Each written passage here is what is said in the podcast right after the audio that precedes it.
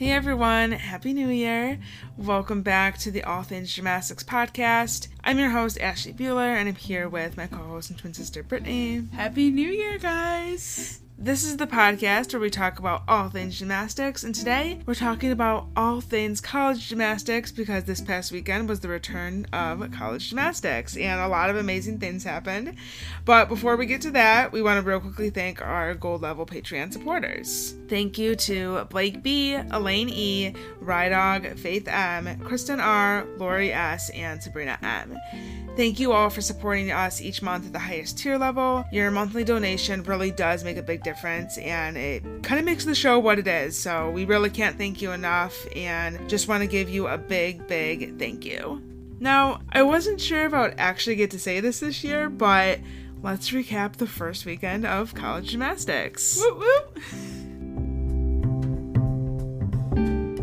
So we want to start by apologizing for not uploading an episode last week. Long story short, Brittany and I were recording the episode. We were almost done with it. We were like in the final stretch. Yeah, I think we had like 5 minutes left of editing. And then the program just shut down on us for no apparent reason, and we lost everything. So lesson learned, save as you go. Yeah, as you guys can probably imagine, we were like super pissed after that, and we were like, screw it, we're not recording this again. Like we were in horrible moods after. After that. Yeah, we're like, we're done. Because we spent like 2 hours recording. Mm-hmm. And like, we were feeling good about it. Like, we were editing it and we were like, yeah, it's good. Like, this is, you know, good to go. We'll just hurry up and get this up.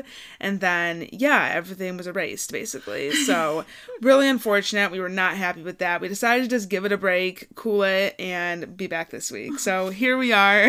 We've learned a lesson. We're going to save as we go this time, and hopefully this will never happen again.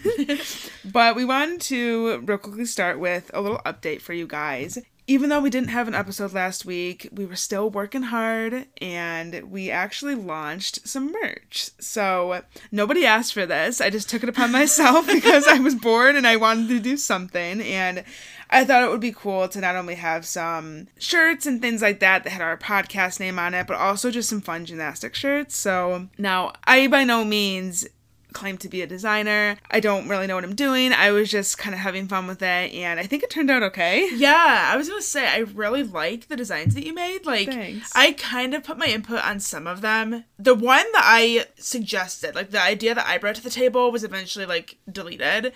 So because I'm just so much better than you. Yeah, truly though, the designs that you came up with though were better than the one. Like, I thought mine was like so cool. I'm like, this is it. Like, people are gonna love this. And then once I saw yours, I'm like, okay, no, mine's garbage. Like, let's delete this. We're not releasing this to the public. So I think they turned out really good, and I think that you guys, even if you don't like have the means to buy one right now, or you like just don't like care about merch, like, you should still go check it out and just see like the work that Ashley put into it, because I thought they were kind of cool. Thanks, I appreciate it. Yeah, I spent a good day or two working on them and was just trying to think of some like clever stuff. So there's some podcast merch on there. There's some shirts that say like college gymnastics is my favorite season, or you and I came up with this one together, but it's sorry, can't talk right now, I'm watching gymnastics. And it's kind of a play on the TikTok, the one that says sorry, can't talk right now, doing hot girl shit. So it's kind of a play on that, but like gymnastics related. I don't know, we thought it was funny. Sorry guys, I distract my phone. That's what that noise was. Yeah, I think that there's something there for everyone. There's some that are like sticker designs. Some of them come in like notepads or totes. Mm-hmm. Cell phone cases. Yeah. Not every design comes in every type of thing. But every item, yeah. They're limited. Basically, what you do is you just go on there and you click the design that you want, and then it shows you what's available for that. So some of them are just t-shirts. Some of them have other options to choose from. But let us know what you think, and if there's anything that you want specifically done, let me know. I won't be offended if you want like little tweaks made to stuff. Like I said, I'm not an expert by any means. I just kind of did this randomly for fun. And I do think that the color selection is a little bit bland. That might just be because Brittany and I like our stuff kind of basic. Like, we just like... We're boring like that. Yeah. We just like black, white, and gray stuff. So, but I also understand that other people might like color. So I designed a lot of the designs with the fact that it was going to be on a black, gray, or white t-shirt in mind. So it didn't really look good when I tried to put them on different colors at that rate. So I kind of just went plain, but it's also really easy for me to tweak them. So if there's a particular design that you like and you want it to go on a different color shirt, I can totally do that. I have the design saved. saved and it's pretty quick and easy to change it. So, like, truly, if there's something that you want but it's not exactly how you want it, just let me know because I will gladly fix it. It's no big deal and I won't be offended. So just let us know. You can find the store on TeePublic, but probably the easiest way to do that is just going to our website, which is allthingsgympod.com. And then at the top of the website, there's a little like link or tab that says store. And then you click that and then that will take you there. So let us know how you guys feel about the stuff and if you want to see anything different or if you have any issues with anything that you do go to order. We also wanted to real quickly give an update on Alaska Gymnastics because they're kind of in the final stretch of their fundraising in order to save their program. So they were given a goal of $888,000 that they had to raise by February 15th in order to save the gymnastics program. And it's coming up really quick. So they started doing this in October and that seemed so far away. Like this, the date, February 15th, seemed so far away, but now it's coming up pretty quick. Yeah. And they've raised a lot of money in that time. We don't have an exact update yet. We asked them for an update, but they didn't get back to us as of the time of this recording. So not quite sure exactly like how much more they have to go. But last I knew, they still had raised a pretty significant amount of money in a short period of time, which is really impressive. And there's still some things that we can do to kind of come together and help them. There's all kinds of ways to donate. They have a GoFundMe page where you can just donate a small amount, whatever you're comfortable with. They have pages where you can donate like bigger amounts if you're, you know, a business or someone that's really well off. They have like a contest going right now where you can submit a video and it'll get like judged, almost like a virtual competition. And I think it's like $15 to enter the competition. And then that money obviously is going to go towards Alaska. And the latest thing that they're doing, which I personally am really excited about, is an auction. So there's all kinds of items that you can go and put a bid on. There's some other autograph stuff that is for other sports, because I think they're also trying to save the hockey and ski programs at Alaska as well. But anything that's gymnastics related, and I'm pretty sure there's a little note on the description of each item, like it's going towards gymnastics, but obviously anything gymnastics related is going to go towards the gymnastics program. Yeah, well, there's an initial. So like if there's a G next to the item, that means the proceeds would go to gymnastics, or if there's an H, then it would obviously go to hockey. Right. But go check it out. We'll put the link in the show notes down below. They have autographed things from gymnasts like Maggie Nichols, Kyla Ross. There was a like autographed magazine with Jade Carey on it that also comes with a t-shirt.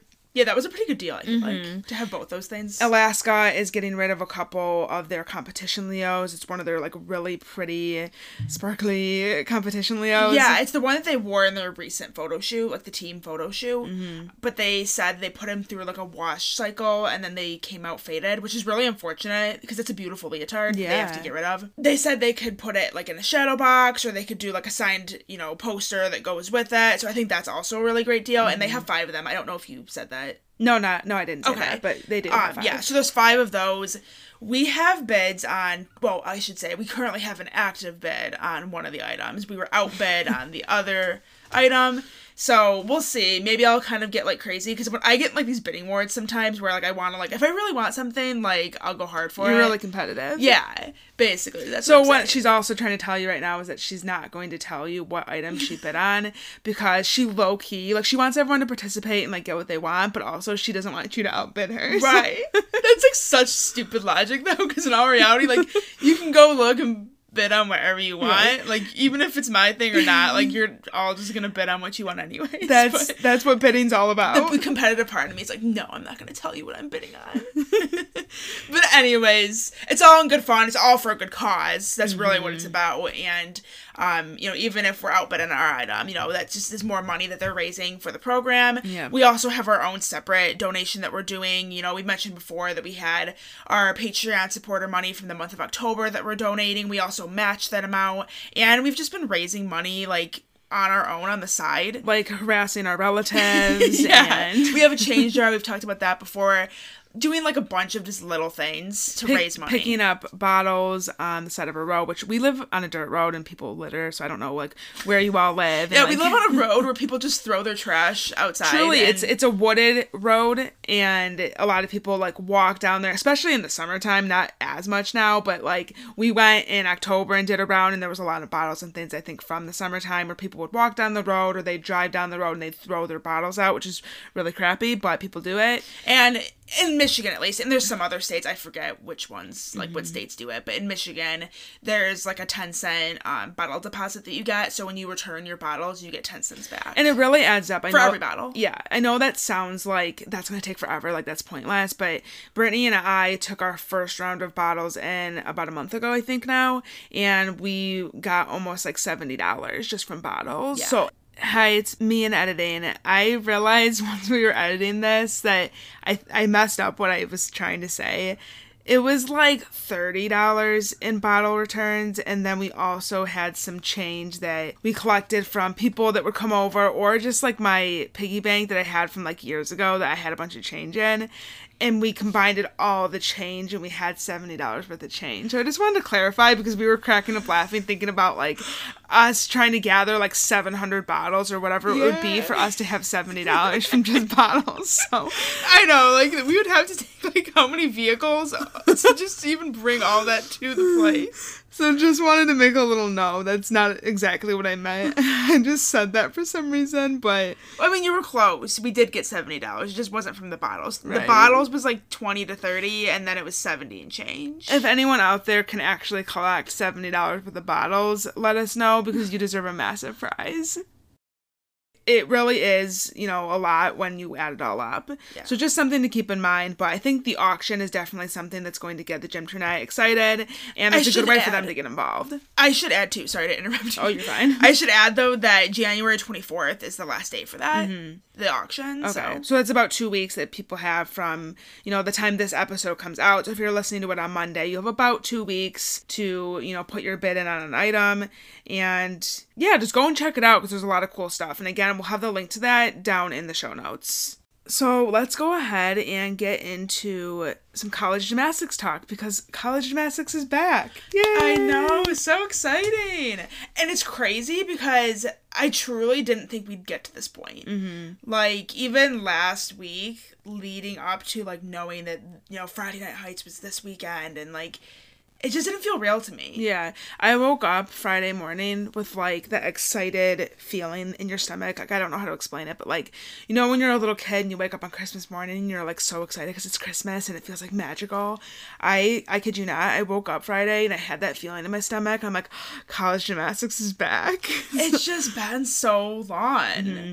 Me and you live for college gymnastics in the wintertime, because wintertime sucks. Life just doesn't feel the same in the wintertime, so I feel like we need something to keep us sane, and college gymnastics totally does that. Yeah, it gets us through that, like, downtime in the winter and into the spring, where it starts to get nice out again, and then we can go outside. The seasonal depression goes away. Yeah, like, we have sun and no snow, and, you know, life is just good again, but college gymnastics season definitely gets, you know, gets us through. Yeah. Friday, we had a lot of gymnastics. It felt like just a typical Friday Night Heights. There was several SEC meets going on. Brittany and I had multiple streams up at one time, so we didn't miss a bit of the action. And I would say LSU and Arkansas was probably the most intense meet. It was definitely a nail-biter. Yeah, Because for a hot second there, it kind of looked like there was going to be an upset. LSU ended up coming through in the end. They finished with a 196-550 to Arkansas's 196-350, but that was only a 0.2 difference. Yeah. And, you know, a lot of people are saying that Arkansas was underscored, LSU was overscored, so I don't know. I think that it was definitely a really close meet, and it could have gone either way.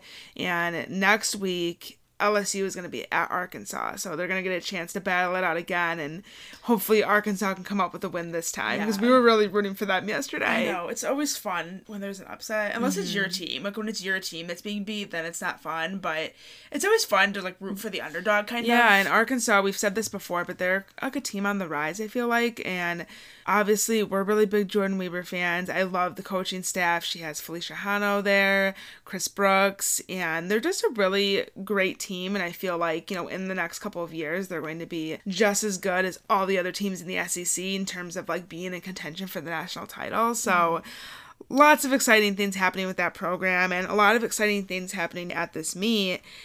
I personally was really impressed with Maggie O'Hara. She is a grad student who transferred from the University of Michigan, and she got her career high on bars in her very first meet with Arkansas. She got a 9.9, and I want to point out she had a pretty significant hop on her landing, on her dismount, and it was definitely a 10th hop. So if she hadn't have done that, would she have gotten a 10?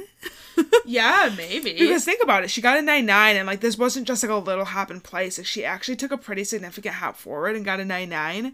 So if she wouldn't have done that, I think the judges may have given her a 10, which is really exciting to think about. Well, yeah, beyond the dismount, the routine was pretty flawless. Maggie always does a great job of hitting her handstand. She finishes every pirouette right on top of the bar. Yep. Her body position on her double layout is great. Nice toe point. The thing that always kept Maggie from getting big scores at the University of Michigan is, first of all, Big Ten scoring. Let's be real here. That's the main reason. But also the fact that she hardly ever stuck her dismount. I believe I'd only seen her stick her dismount twice. And I know one of the times was at Elevate the Stage last year, and she got a 9.875, and I think that was her career high up until yesterday. And so we're glad to see that, you know, she's getting the scores that she deserves finally. Yeah. And she also did beam. She got a 9.7. When she had a little hiccup on the dismount, she did like a side step that was a pretty significant deduction, but still I think a 9.7 is a very good score for having, you know, not really a good landing. And it's very, you know, telling of what she's capable of. Yeah. Well, just similar to what I said to bars, the composition of her routine is very nice, and the flow that she has. And I think that her routine that she did on Friday, it was a good routine. It was really just the dismount that was the problem. So I think that if you put in even like a smaller step or like a small hop, like that routine would have been closer to the 9.9 range, possibly even 9.9 with, you know, a step on the dismount. It was the fact that she was kind of crooked off to the side as she kind of went off the mat a little bit. Yeah. So it was a bigger deduction, but the routine itself was really nice. Yeah. I also want to talk about Haley Bryan from LSU, her collegiate debut. She nailed it. Yeah. So, which we expected. Like, honestly, like, let's not play. We all expected her to be an amazing freshman. Some girls come in and you just know right off the bat that they're going to be, like, killer. She's definitely one of them. Well, she definitely came out of the gates really strong because she got a 9.9 on a vault, which she has a massive vault. It's a front handspring, front pike with a half twist, and she just gets massive height on that vault. Like, I don't think I've seen anybody get that much height. It's insane. She also got a 9.85 on bars and then a 9.975 on floor. So huge scores in her collegiate debut. What were your thoughts on Kiya Johnson's 10 on floor? I know there's a lot of talk on the gym tonight right now of whether she deserved it or not. I personally think that... I just dropped my phone again for the second time. Sorry about that. Anyways, I personally think that the 10 was a little bit high. I would have been fine with a 9.95 for that routine because it was a great routine. She did have a little slide out of her first pass. I don't even know if I would call it a slide, but it wasn't a controlled landing. So a controlled landing, your front foot would stay planted on the floor the second you land, and then you would just step back and you have control. She definitely had a little bit of bounce to her. And it's not to discredit her routine because her routine was amazing and she's amazing, but it definitely wasn't a 10. Yeah. And I noticed that, you know, you just go to YouTube and you type in Kiya Johnson floor and you click any of her floor routines. She does tend to have a lot of power majority of the time. Like that slide back that we saw, that is pretty typical of her routine. Not all the time. I'm not saying that literally every single time it's like that, but at least the routines that I've watched, like I've seen her do that before where she covers it really well, but there is a slide of her foot. And you know, in fast motion, maybe the judges don't see it. Maybe they do, and they just wanted LSU to win. I mean, I think LSU was going to win regardless. Yeah, because she only needed a 9.825. Exactly. And she was going to get it. So that's the thing where... Yes, you know, I understand we all wanted an upset with Arkansas, where a lot of the gym chat was rooting for Arkansas, but LSU was going to win anyways, because that routine that Kiya did, even if she didn't get the 10, like, that wasn't what... The overscoring on that isn't what, like, made or breaked. Yeah. How do you say that? Made or break. It didn't make or break the meet. That's what I'm trying to say. Like, but it just wasn't, like, English. Hello? That isn't what was going to, like, make or break the meet for Arkansas, I think. It was just, you know, a matter of, yes, there was some overscoring. Yes, there was some underscoring. Sophia Carter on beam. She had a great routine, and she only got a 9.75. I read somewhere that she had a missed connection, and that's why she... That would make sense because she only started from a 9.9 as opposed to a 10. Yeah. So it's like she's automatically having a 10th off of her routine because she has a lower start value. Yeah. That would make sense. I'm not sure what connection she missed. I'd have to go back and watch it again. Yeah. But I remember watching it live and thinking, like, this was great. Like a 9.75, like how? Like, how did she get that? Mm-hmm. But I guess if we went back and looked, we'll probably be able to see like where exactly that came from. Uh-huh. But overall, though, I think it was a really good meet. It was exciting to have it be that close. I think first rotation, Arkansas was leading. LSU took it back the second rotation, and then Arkansas took it back the third rotation, and then LSU came out with a win in the end of the fourth rotation. And honestly, that's how you always want a meet to be. Like truly, that's what I love about college gymnastics is. Unlike with elite gymnastics and with, like, Simone Biles, her dominating, like, you always come to expect it. But with college gymnastics, like, you really just don't know. Like, there is the chance for upset. And because everybody starts from a 10 for the most part, the scores really just depend on, like, that meet. It depends on what arena you're in. It depends on what team you're going up against. There's so many factors to it. But really, there can be an upset any meet, and that's what makes it so exciting. Yeah. And like I already said, LSU and Arkansas are going to be going up against each other again next week. So LSU is going to be going to Arkansas. So we'll see how things pan out that time. But definitely going to be exciting. And I think that, you know, this is going to be a good season for Arkansas. They look better than they have, you know, in years past, even than they were last season. So a lot more talent on the team. And I think that, you know, it's going to be a really good season for them. And I think this meet was just a little hint of what's going to be coming for them. Mm-hmm. And with LSU, I think just like we're going to see from a lot of teams with the way, you know, they were able to train over the summer or lack of training that they were able to have because of the coronavirus, a lot of these teams are going to have a slower start to their seasons. And I think we saw that a little bit with LSU. They definitely weren't as sharp as you would expect them to be. They weren't as on as we would expect them to be. Mm-hmm. But anyway, I almost do expect it. Like, I don't expect any team to come out the gates and be, like, nailing their routines and be, like, postseason ready, other than maybe Oklahoma. To be honest with you, I think LSU did a little bit better than I thought they were going to do. Like you said, of course, it was a little bit of a slow start, and it's not their best meet. Like, they can definitely be better than that. But, I don't know. I think I always, with any team, I go into the start of the season with low expectations. And I will say they exceeded my expectations a little bit. So, that's a good thing. I also want to talk about Florida and Auburn. Florida had a really big score, which, you know, for the first meet of the season, they got a 1.975, which that's, like I said, first meet of the season, on the road. That's a really, really strong score. So I was really impressed with them. The whole meet, they had a little bit of a rough rotation on bars, some issues with landings, you know, on the dismount, but otherwise, it was a pretty solid meet, and I was really impressed with them. Yeah, I remember watching bars, you know, they started off, and I was seeing basically every single girl having a problem of some sort on, you know, her dismount. Mm-hmm. And I was thinking, like, oh, great, it's going to be one of those meets for Florida. But they really did turn it around. Yeah.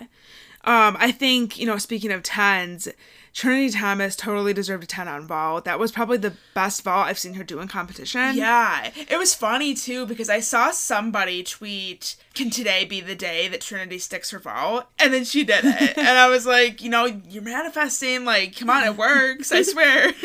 But she just had a really impressive meet. She opened with a 39.75 for an all-around score and really was just her typical amazing self, which is great to see right off the bat. I was also really, you know, excited to see Leah Clapper doing more than just beam. She's kind of been known for just doing beam at Florida, but she was in the anchor position on bars, and then she also did floor. So I don't think anyone was expecting that, but it was a nice surprise in the lineup. And I think, you know, having Leah be the anchor on bars, I don't know if that'll stick. Knowing Florida, it probably will, because Florida loves to score boost. Mm-hmm. No shade to them, but, you know, they're kind of known for doing that, where they put somebody in their anchor position who's not necessarily, like, anchor material. Like, Savannah Shane Hare should actually really be the anchor. Or Trinity Thomas. Yeah. Right. Well, they have, like, so many girls, because, honestly, Megan Skagg should be later in the lineup, too, I feel like. But, you know, they have so many good girls. That's kind of the problem they run into. Right. But you know, Leah Clapper, in my opinion, would kind of be more of, like, a lead-off on bars. And, you know, Florida puts her in the anchor position. So that'll be interesting to see. I mean, she did score a 9.875, and it honestly was probably the best routine of the entire rotation. So looking forward to seeing, you know, how she can build as the season goes on and if she's actually going to stay in the lineup. Somebody else that I really, was hoping to see was Jasmine Foberg. Mm-hmm. We have her on our fantasy team, and I was hoping that between one of the events that she'd be in at least one of them, maybe next meet, maybe sometime this season. I'll keep my fingers crossed because she's a senior and I really want to see her, get her chance to shine. She hasn't really competed a whole lot, which is really weird because I know she's dealt with injuries and stuff and that's not necessarily in her control, but I just imagined her coming into college and being this huge contributor. And she just hasn't got a whole lot of action at Florida. So yeah. I really do want to see her go out strong her senior year. And, even if it's not, consistently in an event, just throughout the season on different events as needed, I just want to see her competing again. So hopefully all is well with her and hopefully she'll be back on the lineup soon. Somebody that I was really impressed with, and I think a lot of gymnastics fans were impressed with, was freshman Ali Lazari. Mm-hmm. So she had a phenomenal beam routine. We know that beam was her best event, so we kind of expected this coming into the season, but girlfriend got a 9.95, and that's amazing for a freshman to come out the gate and score that well on beam. It's actually the highest score from a freshman in their debut as a Gator. Huh. That's actually really impressive because when you think about how many incredible gymnasts Florida has had, Bridget Sallone, and they've had so many amazing girls on that team over the years, so that's actually really impressive. And Ali Lazari is just totally cementing herself as possibly one of the greatest of all time on beam for Florida. Yeah. It definitely has some tens in her future, I'd say. So we actually didn't get to watch the last rotation and then a little bit of the third rotation because we ended up switching because we were out of devices. We wanted to watch Kentucky at Alabama. So we ended up having to go back and just watch some individual routines on YouTube, but we did miss the last half of the meet basically live because we tuned into Alabama and Kentucky, which Bama looked really good. I was really impressed with them. They did have some falls, but nothing that they couldn't drop. Which is impressive. Yeah. And they actually came out with a 196.85, which was 0.8 higher than their first meet of the season last year. So, no, they were pretty much on par with what they were doing last year, which I think, coming out the gates first meet of the season, that's a really good sign. Somebody that I was really, really impressed with was sophomore Maddie Walagora. Mm-hmm. So we have her on our fantasy team, and I think she was a great catch for us. Yeah. I knew that she was good on bars, and I expected her to be in Bama's bar lineup, but she also did a great 1.5 on vault. That was a big surprise. I don't think either you or me were expecting that. I think now that I'm, actually, processing it, I do remember seeing videos of her in preseason training in 1.5, I'm pretty sure, and it didn't register in my brain until I saw it, and then I was oh wait, I do think I kind of remember seeing that, but either way it was still a surprise for me because I truly in the moment wasn't expecting it. First meet of the season, a lot of people don't come out with full difficulty the first meet, so even if she had the 1.5, I wouldn't have been expecting it the very first meet. Yeah. And on beam she got a 9.925 in her debut on that event, so yeah, that's really good. And I also think that she has potential to go on floor as well. Truly, I thought that if we were going to see her on another event, it was going to be floor, aside from bars. To see her do as well as she did on beam was so great to see. Mm-hmm.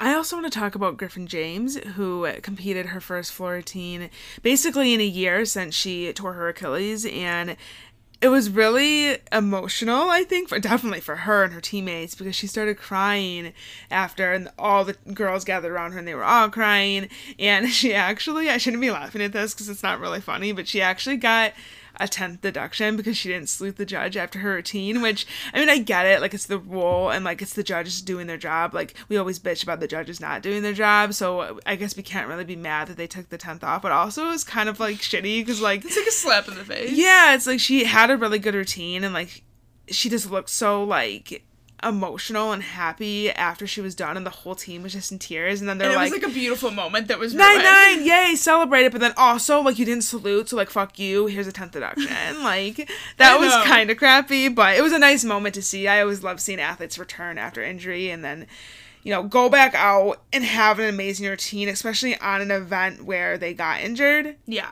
so I liked seeing that was probably one of the highlights for me. Also, where was Luisa Blanco? Well, yeah, I mean, she did vault. The way you said that made it sound like she wasn't there.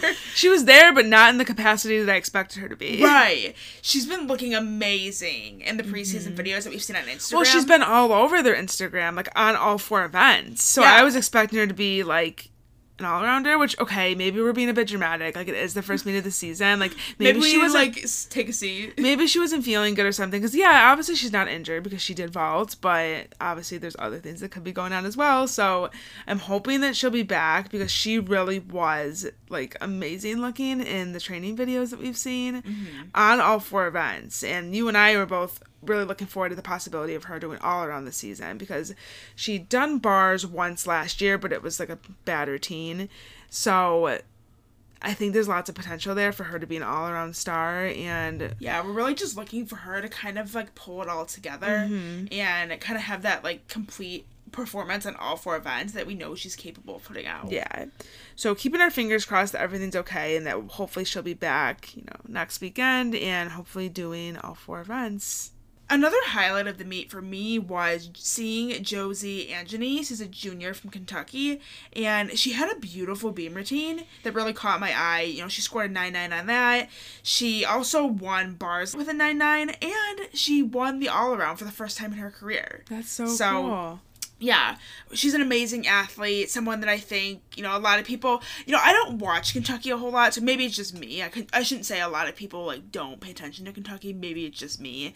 But, well, they're definitely, you know, when you look at the SEC conference, they're not one of the very top teams. Yeah. Like, I think we can all agree on that. They're totally a team that, you know, is underrated a little bit. So, you know, I'm sure I'd seen Josie Angeneys before, but yesterday, really watching her on beam, I was like, huh, like, she's really good. That was the first time you actually, like, processed her gymnastics. Yes. I truly don't watch Kentucky that much, though, and that's, like, no shade towards them. I just, I think usually, unless they're in a meet, like, against a team that I'm watching, so, like, Florida, LSU, like, one of the bigger teams, they usually get, like, overruled by, you know, the other teams that I'm watching, because usually when, you know, Friday Night Heights, there's, like, 10,000 things going on normally, so you really gotta pick and choose who you're watching, and Kentucky's one of those teams that I think is on the rise, just like Arkansas is. They have been for a while, and definitely one of those teams that I think I need to tune into more because they have a lot of potential. They were another one, kind of like with Arkansas and LSU, where there was a period there where it looked like they were possibly going to upset and win the meet. And then they had a really bad beam rotation, so that kind of took them out of it. And they ended up finishing, like,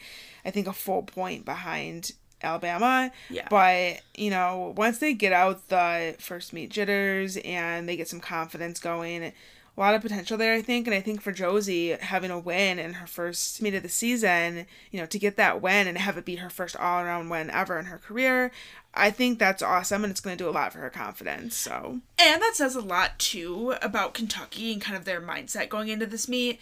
You know, regardless of everything that happened this year, or last year, well, both years, with COVID, and also with the loss of Molly Korth from last season. Like, she was their main all-around gymnast, their star. And to lose her, but then still be able to, at the first meet of the season, pick up right where they left off and have somebody who's a clearly all-around contender and Josie Angeneys going against Bama, where they have so many phenomenal gymnasts and phenomenal all-around potential there. Yeah. So to see, you know, somebody from Kentucky take the all-around title in that meet, as well as a bar title, you love to see it. Let's wrap up our discussion of Friday's meets with Georgia versus Missouri. I think the highlight for me, as well as probably a lot of other people, was Vittoria Wynn and her collegiate debut doing all around, which I think a lot of people didn't really expect because we haven't seen her compete in a really long time. The last time we saw her was back when she was an elite gymnast, and that was in like 2017, I think. So it's been a while since we've seen her compete, but she looked phenomenal, and she got a 9.95 on bars, 9.85 on beam and floor, and she also vaulted, which I really wasn't expecting. So yeah, really, really impressed with her, and I will say I love her beam. She does an Enoti to side aerial combination, which is really unique. Yeah. Like, has anyone ever done that before? Not that I've seen. So that kind of makes her stand out, not just in Georgia's lineups, but, like, in the whole, you know, nation for college gymnastics. Like, you don't see that. So, and I don't think I've ever seen it. So, very, very unique and really sets her apart. So I thought that was really cool. I definitely think she's going to be a superstar for Georgia. And, you know, like a lot of teams in the nation right now, the senior class from last year for all of the top teams was huge. And so a lot of teams are looking to kind of fill in a spot for, like, their all-around star, you know, with Maggie Nichols, Kyla Ross, Sabrina Vega. I mentioned Molly Korth before. You know, I think that each school is kind of looking to kind of fill a gap of, like, a really big all-around or three-event athlete. And I feel like having someone like Vittoria Wynn do as well as she did in her freshman debut, it just speaks volumes for not only, like, the quality of her gymnastics, and we knew she was capable of, you know, having phenomenal routines across the board. I mean, she was a Chow's athlete, and you know, we knew that she was phenomenal, but you just never know how a freshman's going to handle the pressure. And I'm really glad to see her back out there doing as well as she did, and I think that she's going to be huge for Georgia in the coming years. I was also really impressed with Michaela McGee. We've had her on our fantasy team a couple times, and we snagged her again this year, and I want to say that Friday's meet was, like, the best meet as a whole that she's had. I know. Her vault was a career high. She got a 9.925. Yeah, nailed the crap out of the landing. That was by far the best one I've seen her do in competition, because that was where she struggled last year. Her vault has always been really clean. She has really good form, but the landings just weren't what they needed to be to get the really big scores. But, yeah, she nailed the crap out of that vault. Somebody else that I was really excited to see over the weekend was Alyssa Perez-Lugones on balance beam. So she obviously made her beam debut. We'd only seen her previously on floor, and she had a really nice set. I only scored a 9.8, but there's so much potential there in that routine, and I love that she does a front tuck mount. She's one of the few people in the NCAA to do that, so... yeah, I really just think that she did an amazing job. She looked confident out there, and I'm excited to hopefully see her to continue to stay in that beam lineup. But overall, I think that Georgia is another one of those teams that looked really strong. You know, Georgia's been one of those teams the last several years that I feel like they don't always come out the gate super strong. Like, they're one of those teams that kind of has to build as the season progresses, and they tend to get a little bit better and better as the weeks go on. But they had a pretty good showing over the weekend, and I really was surprised about that. Yeah, I was impressed with them overall. I think that, you know, for the first meet of the season, they were pretty solid, and I think that there's, of course, little areas they can improve upon, but, you know, it looks promising for the rest of the season. And I think Missouri, you know, they have lots of areas to improve as well. I think they were really feeling the loss of Helen Hu. Obviously, she's their big all-around star. And then Alyssa Shermenta, she was out with some sort of, like, COVID-related. They didn't specify whether she had COVID or maybe she was, like, around somebody, so she had, like, an exposure. Yeah. We're not really quite sure on the specifics. At least at this time, we're not. But, yeah, I think that it was interesting that the whole team was competing. I know there were some concerns with, you know, if she had something COVID-related, you know, like, was anybody else supposed to be quarantined? Like, you just hope that these teams are doing the right things. Well, speaking of COVID, how do you think, you know, the SEC teams did in terms of, you know, the mask wearing and being safe and all the COVID precautions that they're supposed to be taking? I was, you know, okay with how everything went. I was pleasantly surprised with LSU. They did much better on Friday than they did at their Gym 101 meet, so that was night good. And day, which is not a bad thing. I mean, it is a bad thing that it was as bad as it was before, but I'm glad to see that they seem to be taking the concerns that everybody in the gym tonight was raising, you know, pretty seriously.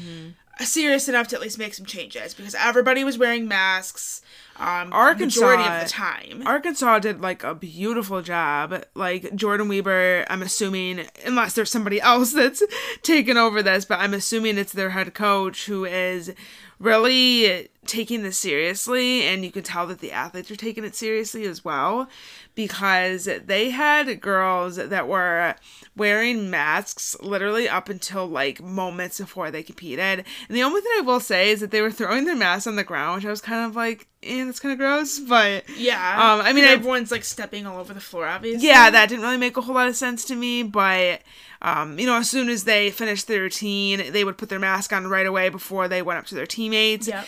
I think they were doing, like, a high five with the back of the hands. At one point, I think after the second rotation, they were doing, like, a tunnel where they all had their hands up, and they were, like, doing, like, this, what do you call this? The spirit fingers. Yeah. I know what you're talking about, yeah. They're doing that, like the Woo Pig Suey thing. Yeah.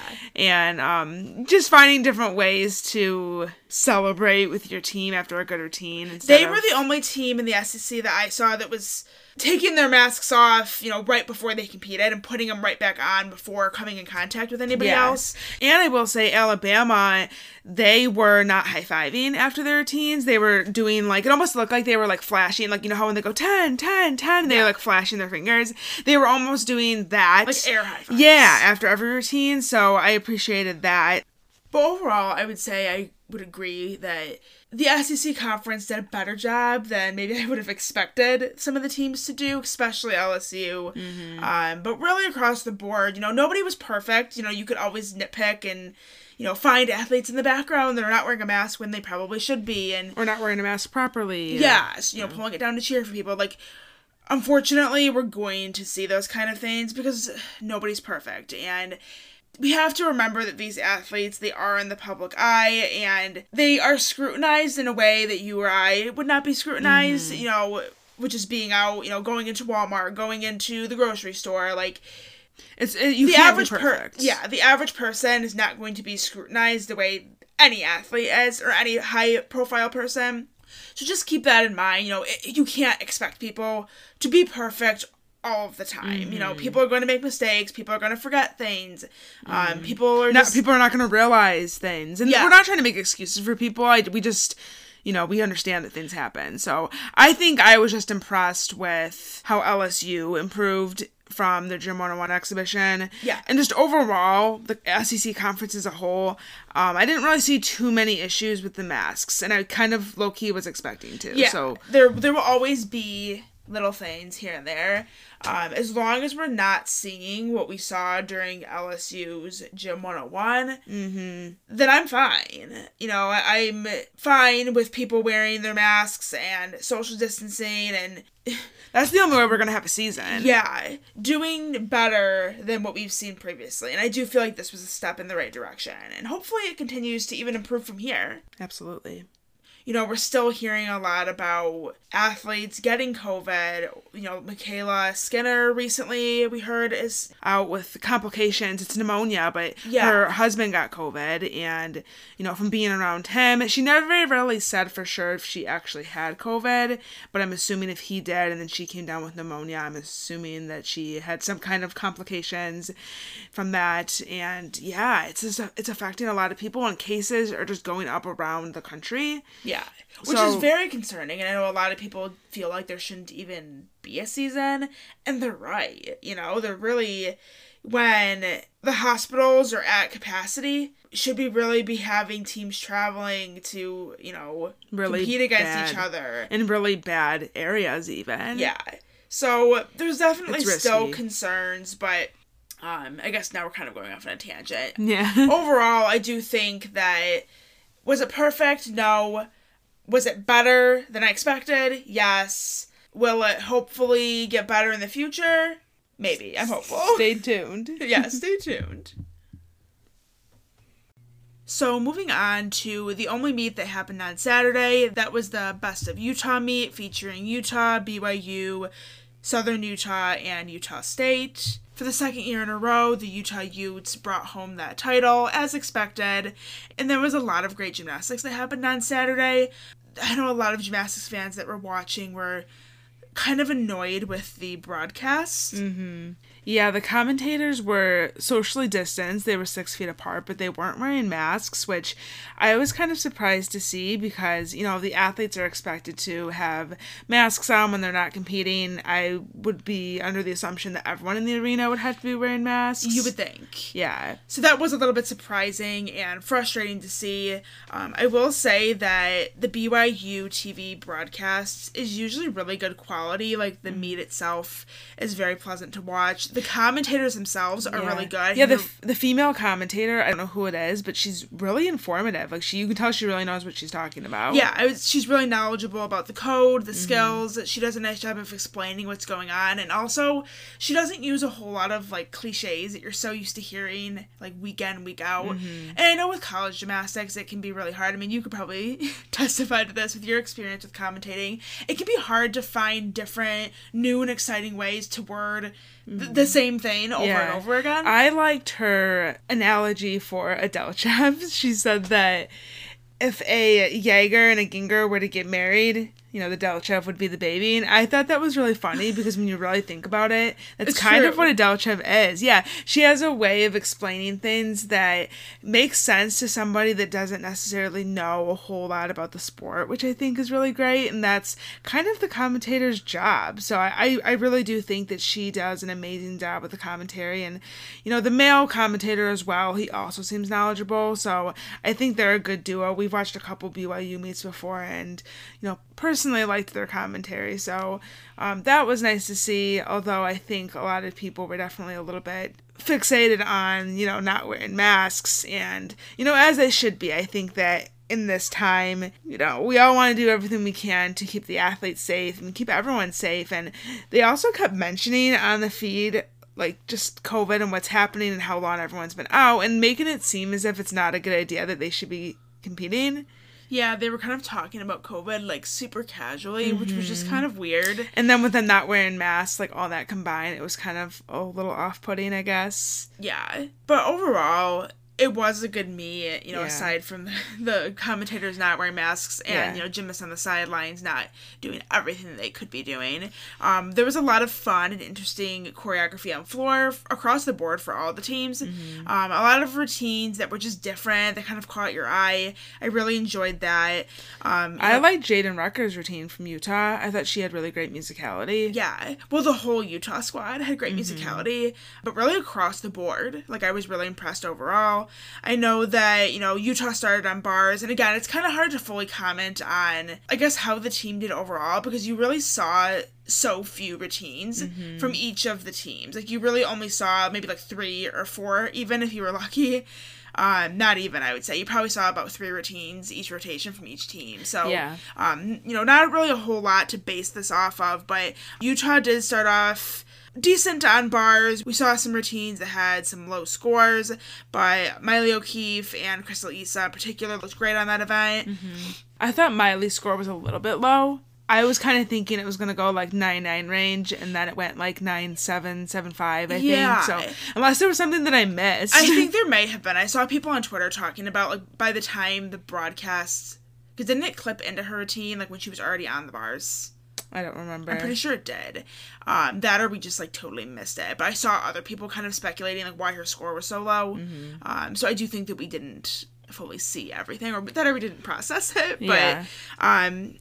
And then same with beam. Utah started off kind of shaky on beam with their first 2 performers, but the last 4 were phenomenal. And Miley O'Keefe and Abby Polson both went up, had beautiful routines, and went 9.9, 2.5 back to back, which was really great to see.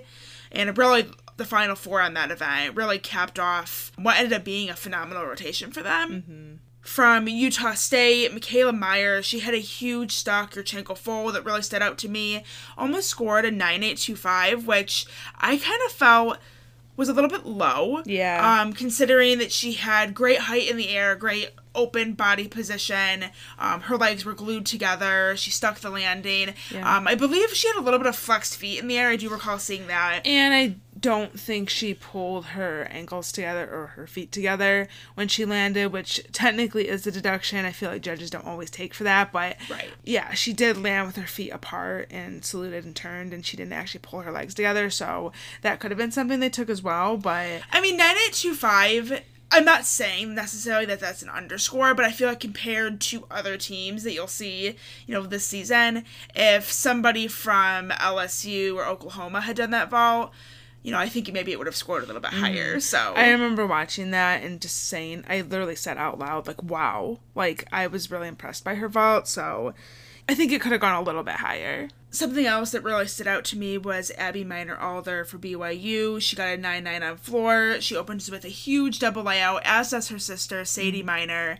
They are both great on that event. And BYU in general was pretty lights out, I would say, at least in terms of, like, the first meet of the season goes. They were amazing on floor. They went 49.275, which is great. And BYU finished, I think it was 17th overall last year, if I'm not mistaken, as a team. So definitely a team that's on the rise. And I expect to see them to really grow on that this year. This was a great meet for them to start out with. You mentioned Jaden Merker on floor. It was so great to see her finally make her debut. I know that was very highly anticipated by a lot of gymnastics fans. Yeah. I love her on floor. She has a huge half in, half out, which is, sky high. And then I also mentioned the choreography before. Great musicality, really fun routine. And definitely, I think, someone that is just going to get stronger and stronger as the season goes on. And same with Lucy Stanhope. I know she was someone that we were really excited to see after talking with Tom Farden a few weeks ago. She only did vault and floor, but I definitely think that she has the potential to be an all-arounder, hopefully at some point this season. If not, then in the future, because she really is so great on each of the events. And she has a lot of cool skills, too. Like, she has a pack full on bars, full twisting, back handspring on beam, just stuff you don't really see a whole lot in college gymnastics. So a lot of cool stuff, and definitely hoping to see her, some point on those events throughout the season. Or at the very least, to see an upgraded vault. She only did the full over the weekend. We know that she's capable of doing a 1.5. We've seen that in preseason training, so definitely think that, that's a vault they're going to look to add to their lineup as season goes on to have more 10-0 start value. But they also have Cammie Hall, who did a 1.5, and she stuck the landing, got a 9.9. Big vault for Utah. She looked super happy in the competition when she nailed it, so that's going to bode well for them too, I think. I think overall as a team, Utah looks really strong, and I think they showed that on Saturday. My only concern is just a little bit of depth, only having a roster of 13. A lot of teams have a lot more to work with, so if there's an injury, which fingers crossed there won't be, or even just anything COVID-related, they don't really have a whole lot to work with, which can be a little bit concerning, but, they do have lots of talent on their team this year. Miley did the all-around, which was really exciting, and yeah, she looked great over the weekend. She looked phenomenal. And I love the fact that she had her mask and her bra. So she vaults, and then as she's walking back, before she even gets to any of her teammates, she reaches in her leotard and she pulls out her mask, which some people might think that's gross because of, boob sweat, but also, it can't be any better or worse than setting your mask on the ground or having a teammate hold it for you. Yeah. So, she's working with what she's got. I thought it was funny. Honestly, I think that was probably the highlight of the meet for me. It was. Something else that I don't want to say it was funny, because it's never funny when someone falls, but a freshman from Southern Utah, her name is Haley Voltijo. I don't quite know how to say her name, but she had a great beam set going. She had a lot of difficulty that was really impressive to me. So she did a front aerial to a back tuck straight to her knee, kind of reminiscent of Yana Beaker. Yeah. And she had a triple series. She did a wolf turn. So she had this phenomenal beam set going. A lot of variety and skills that you don't really see in college gymnastics a whole lot. Yeah. But then she got up and did a cartwheel and fell on a cartwheel. And again, it's not funny, to see someone fall, but it was just funny. It's just ironic. Irony, of her doing probably the most difficult beam set in the entire competition and then falling on a cartwheel. On a cartwheel of all things, yeah. And Southern Utah had a really rough beam rotation, so that was the third fall for the team, so they unfortunately had to count 2 falls, and it was an unfortunate end to their night, but again, it's the start of the season. A lot of teams are just kind of, getting in the swing of things, as they should be. We don't expect anyone to be perfect this time of the season, so it's only up from here. It is. And then real quickly, we should probably touch on the Oklahoma meet versus Arizona. The biggest thing that's frustrating, which the whole gym tonight is with us on this one, is how hard it is to watch an Oklahoma meet. And it's ridiculous with how amazing they are. They are a top program, national championship winning team. Ranked number 2 in the nation. Yeah, and their meets every single year are almost impossible to watch. We ended up watching the meet because former Oklahoma gymnast Natalie Brown came to everyone's rescue, and she found a friend who had access to Fox Sports Oklahoma or whatever the channel is that no one has access to because it's a regional channel. Yeah, it's Fox Sports Oklahoma, and then Fox Sports Arizona also apparently had it. So you basically have to live in Oklahoma or Arizona to watch their meets. It's stupid because it's extremely limited. But she ended up finding somebody who had access to it, and then she pulled it up on her TV and then went on Instagram Live and Which we so appreciate. Several people in the Gymplanet were able to watch it that way. So yes, definitely do appreciate that. So shout out to her. And, you know, if it wasn't for her, we wouldn't have been able to watch it. So we weren't originally really planning to watch the meet because we didn't think we were going to have access to it. So it was nice to be able to watch it. You know, Oklahoma being a top team, we really want to see what they're doing, especially the first meet of the season. It's our first look at them. So I was glad that we were able to watch it, and overall impressed with what I saw. I think that, you know, after the first week, granted not all the teams competed, but out of the teams that did compete, I think Oklahoma is definitely the best looking team at this point in time. Not really a whole lot wrong. I mean, of course, like little things here and there, but like this is a solid team on every event. So much talent, so much potential, and even the freshmen coming in. Yeah. There was a few routines that were kind of surprising to me to see in the lineups. At least I wasn't expecting it, you know, based off of our season preview that we did with Oklahoma, you know, seeing Audrey Lynn vaulting. I don't really think I was anticipating that. Seeing Carly Woodard and the floor lineup, just little things like that that I was kind of like, huh, Jordan Draper on bars. I mean, we had seen her training that in preseason, but I didn't really think with their depth that we were going to actually see her in. Oklahoma is one of those teams that is kind of starting to get a reputation for having gymnasts that do like one, maybe two events, and then as they get older and they become upperclassmen, they pull out more events. So I don't know if that's like on purpose, if that's a strategy that they have, but I mean, it seems to be working. And yeah, I was really, really pleased with how everyone looked. And, you know, we were talking about freshmen. Audrey Davis really stood out to me, which I think we kind of expected that. She's a beautiful beam worker and a beautiful bar worker, and she did phenomenal on those two events. And she also did vault, which she's another person that I didn't necessarily think was going to be in the vault lineup right away. I don't think I was tuned in at that point. She was the very first. It was like right when the stream started. Okay. She was the very first person. So I missed that routine. But okay, so yeah, that's good then. I did not expect her to do vault at all. So yeah, I think Oklahoma, you know, unlike Utah, they have so much to choose from, especially with their huge incoming freshman class. So it's going to be an exciting season for them, I think. Yeah.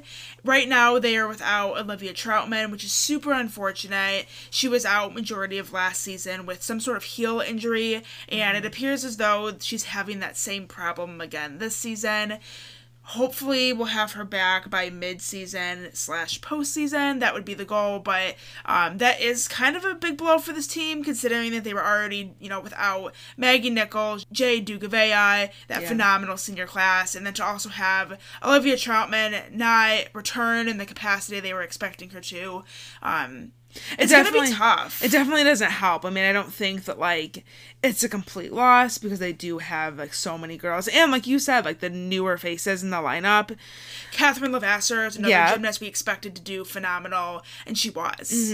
So they do have, you know, backup on all of the events, but it does suck a little bit to not have one of your top gymnasts competing and being healthy, especially when it's an injury that they had last season that, you know, she was on everything but floor, but that's her strongest event. And, you know, it would just boost them that much more to have her back. So it does stink a little bit. I'm sure they're definitely going to be itching to get her back on the lineups as soon as they can. But also not a complete loss for this team, I think. How did you feel about Reagan Smith? I think she did what we expected her to do. You know, vault is maybe the one event where she's a little bit weaker, and she didn't do vault. So, you know, she did her typical events, but, you know, looked a little bit nervy on beam. She didn't have a balance check. Her tumbling on floor, her landings weren't as strong as I would think that she normally does. Yeah. So, just some little things that, you know, she's trying to work out. First meet of the season, though, I'm not too worried about it. I agree that overall this team looks very, very strong. Definitely was, you know, as we come to expect with a lot of the top teams, a little bit of score boosting.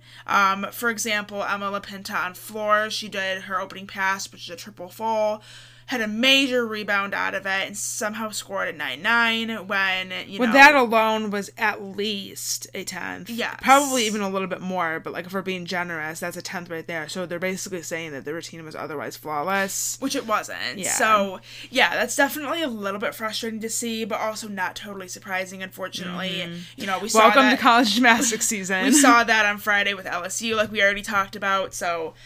I'll take what I can get, though. You know, I'd rather see a happy, healthy college gymnastics season, even if it means dealing with annoying, overscored needs. Honestly, like, that's something that has been so frustrating for years when we watch college gymnastics, but after, like, everything that's happened and the possibility of not even having a season, I'm almost like, I don't even care. Like, I don't get as worked up about it now as I have in the past because, like, I'd so much rather watch a meet where everyone's getting overscored than not be able to watch a meet at all. Exactly. So I feel the same way. You gotta pick and choose your battles here.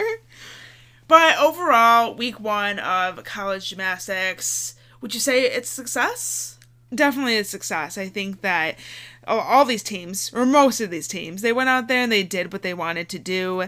There was a lot of highlights for each team, some, you know, bright spots, and definitely still a lot to improve on, little things to clean up here and there. But, you know, for the first week, I thought it was great, and really looking forward to what the rest of the season has to bring.